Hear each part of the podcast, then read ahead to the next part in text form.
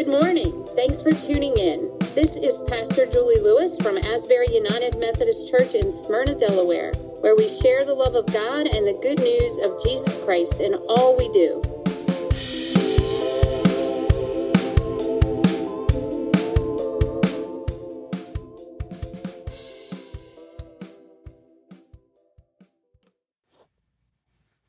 Good morning and welcome to Lent. And we are beginning a series for Lent called Transformed Becoming True Disciples of Jesus Christ.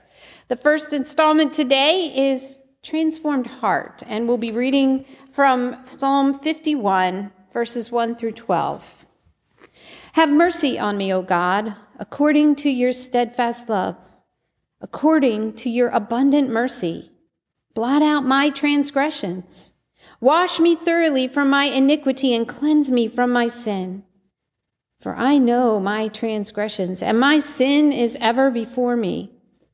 Against you, you alone have I sinned, and done what is evil in your sight, so that you are justified in your sentence and blameless when you pass judgment. Indeed, I was born guilty, a sinner, when my mother conceived me.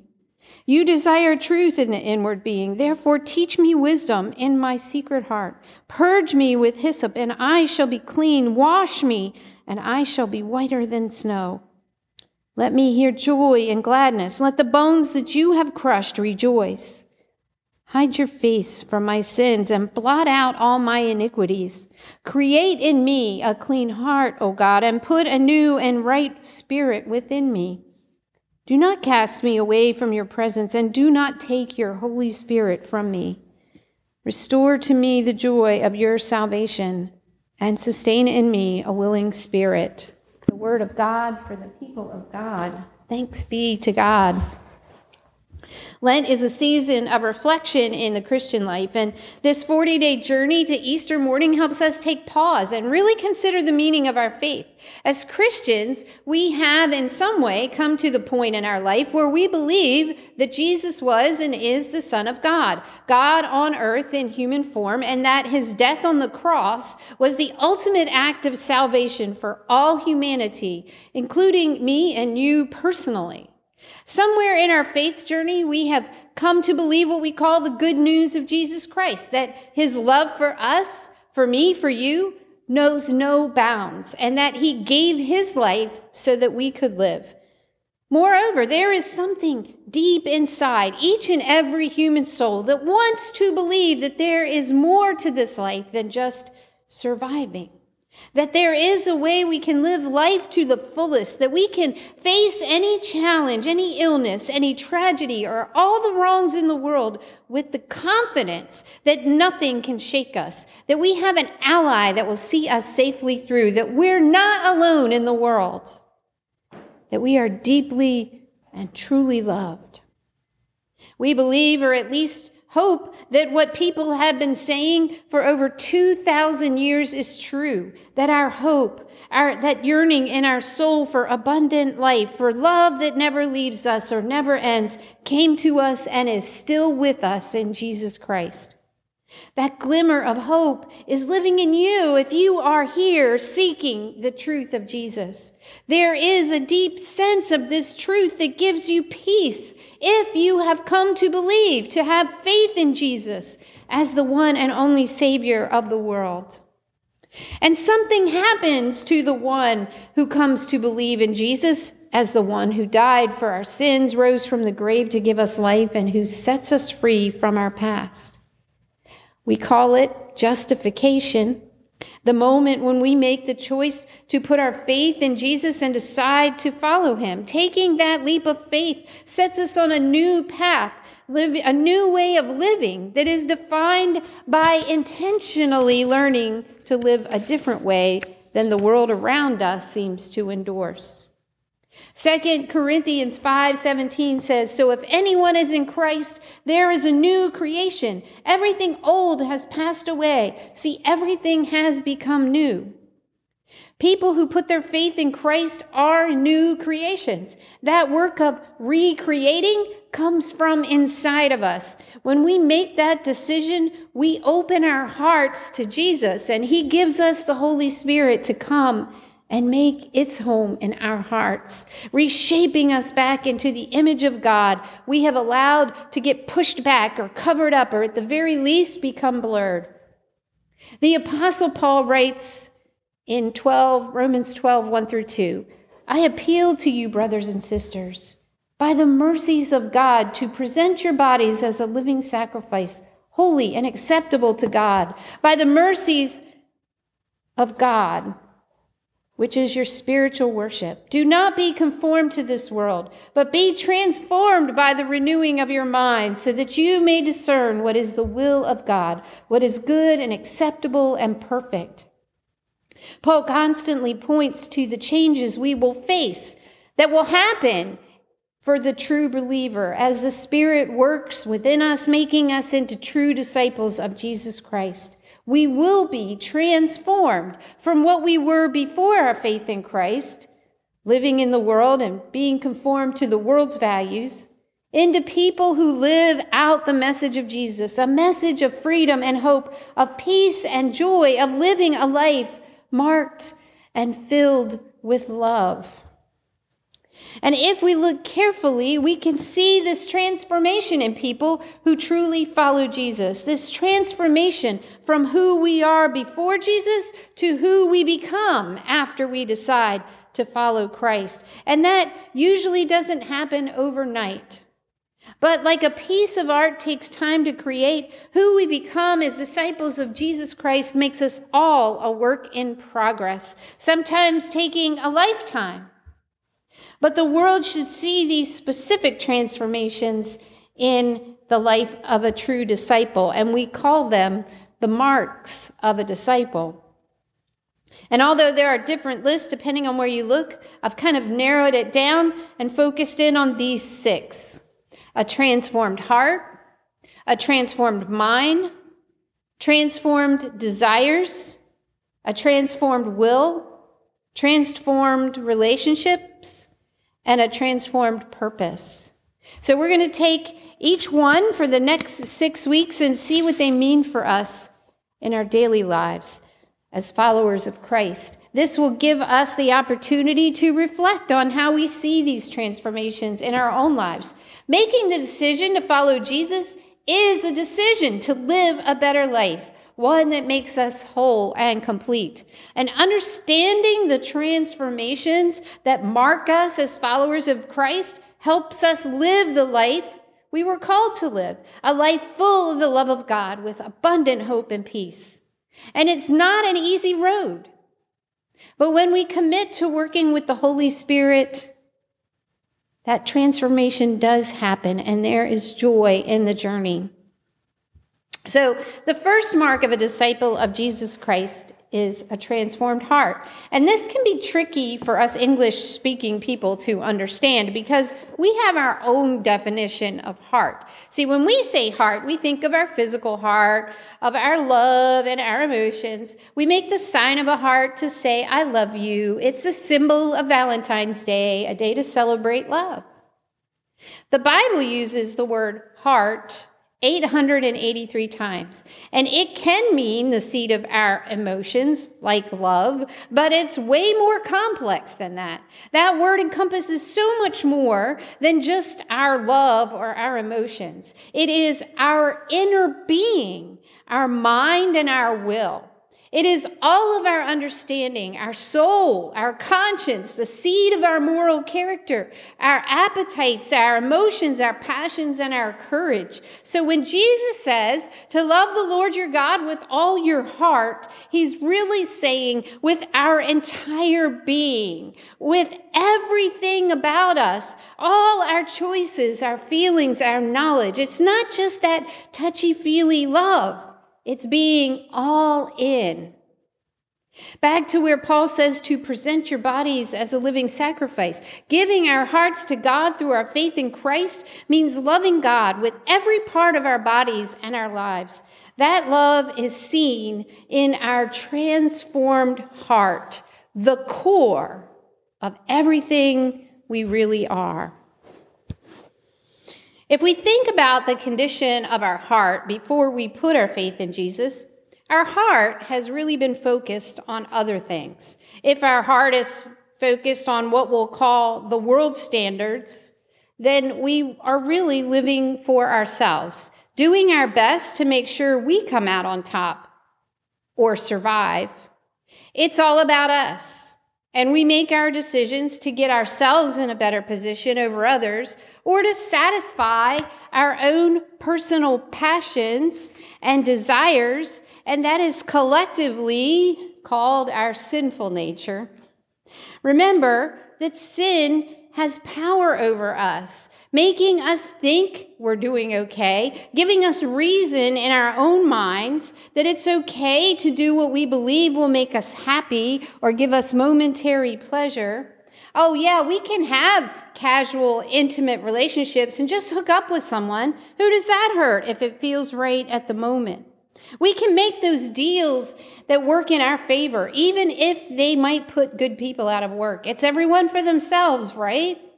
We can say what people want to hear to get elected into an office of power and then do what we want, right? Who does it hurt if I don't actually do what I say it will?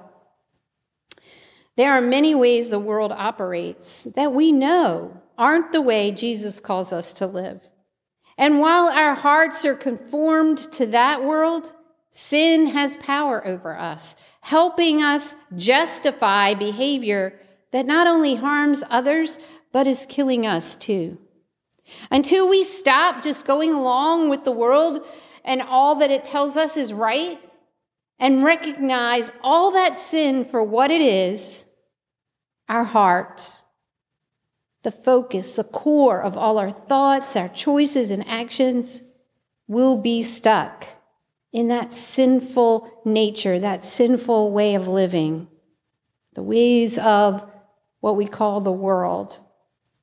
See, our passage today is just such recognition. A lot of the Psalms are believed to be written by King David of Israel, and we can't prove that for sure, but with Psalm 51, it is almost certain. In case you don't know the backstory, this psalm was written after the prophet Nathan came to call David out on the sin in his life. David was a man of great faith. In fact, he was called by God himself a man after God's own heart. David himself attests to God's protection while he was a shepherd as a young boy, keeping him from being killed by lions and bears while he was watching over the sheep in his care. God has Samuel anoint him as king over Israel while he was still a shepherd. He gave him victory over Goliath with just a slingshot and a stone. He saved him from being killed by Saul on a number of occasions and gave him ultimately the throne of Israel. God made a covenant with him that he would always have an heir to the throne from his line. David was special to God, and David loved God with all his heart until the time he allowed his heart to get turned to the world. Sometimes power can do that to us, turn our hearts to the world's values and away from God's values, and that's what seems to have happened with David. He saw Bathsheba, one of his best friend's wives, and let his passions overrule his love for God. He used his position of power to sleep with her. And then when she became pregnant, it led him to having her husband killed in battle, making it look like a tragic war related death when it was really intentional murder. God sends Nathan to tell him this sin did not go unnoticed. And just because he was favored by God didn't mean there would not be consequences. There are always consequences to sin. And David has a moment of clarity sees that his heart was not in the right place, that he had turned his heart to the world and away from God. And in the moment, he recognizes what he has done, seeing his sin for what it is, he repents and turns his heart back to God. See, Psalm 51 is his appeal to God for forgiveness, his admission of guilt, along with his confidence and trust that God will make his heart right again and restore him. He begs for a transformed heart. Create in me a clean heart, O God, and renew a right spirit within me. This psalm, though, tells us more about who God is than about David's sin and remorse. God knew all about David's mistakes. And even though he doesn't give him a free pass from the consequences of that sin, he does send Nathan to help him see how his heart was not right, that it needed to be transformed once again into the image of God. We call this act by God grace. God not letting us go, not allowing us to be under the power of sin when there is something better for us. David knew that only God had the power to transform his heart, to make things right again. And in this psalm, we see his absolute confidence that God will not leave him this way, that God will give him what he asks for to restore him and save him from himself. What was true then is still true today. That's why God sent Jesus, to let us know that He will never leave us under the power of sin in the world. God makes a way to restore us to who we were created to be. And the only way to get that transformed heart is to turn our hearts, our whole beings, away from what the world wants for us and tells us is best, and turn them towards the love of God and allow ourselves to be recreated in the image of God, the very image of love. We need a new heart. And only the love of God can give us that heart. But we have to be willing to receive it, to recognize that we need it. Since I worked at shock trauma in Baltimore for four years, while I was thinking about all things heart, I thought about heart transplants. See, we usually ended up with people who were donors. And I was privileged to be in the operating room once while the heart and other organs were harvested to send to people who needed them to live. And in my research, I came across the story of a woman in Texas who was suffering from heart failure. She had struggled for many years because she just didn't want to consent to the transplant, afraid of what it would, would happen, what would happen to her, afraid of the surgery, afraid of the treatment that she would have to endure for the rest of her life. Nope, I'll just keep going on this way, even though it's tough. And it finally became too hard, and she took the step of saying yes to the transplant. She waited on the list for 18 months with an external pacemaker, just trying to survive until her new heart would be ready. She prayed and she had faith that God would get her through. And when she got the word that her heart was on the way, she was excited and happy and nervous. And as soon as she woke up from the surgery, she could feel in her whole body that it was working well. No more high blood pressure, no more struggling to breathe. She would be able to live a better life. Her whole life had been transformed with this new heart. Later, she was able to meet the mother of the young man who had given her this new heart. She knew the cost of that donation. The only way she could get this new heart and live is because this young man had died. This made her new life so much more precious, and she was determined to live that life to the fullest in a way that honored that young man's donation. See, Jesus died to give us our new heart, that new life. How will we honor his sacrifice? All it takes is consenting to get that new heart by putting our faith in Him by saying yes to the transformation that only God can make happen within us, turning our hearts from the world and turning away from those desires and passions the power and the greed, the everyone for themselves way of living, turning away from sin and turning our hearts to Jesus gives us a way of living and the freedom to make a different choice that gives us a new life. We see this transformation in action when we intentionally choose a different way to respond to the world in our daily lives. When anger rises inside of us and we're tempted to lash out, we choose instead to take a deep breath and remember God's love for us and for the world and look for a way to release that anger and be loving instead. When we see abuse happening, instead of walking by and saying it's not our problem, we answer the call of a disciple to stand up for justice and for those that are oppressed, and we do something. When we are tempted to let someone else take the blame for something we did, we remember that God holds us accountable and step up to accept the consequences.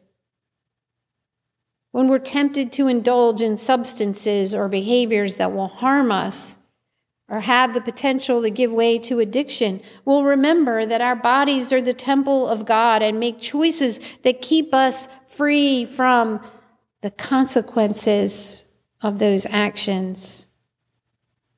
In Matthew 6 21, Jesus reminds us that where our treasure is, there our heart will be also. He also says, Blessed are the pure in heart, for they shall see God. Take a long look at your values, what you treasure in life, and see where your heart is turned. Give your whole heart to God, your whole being.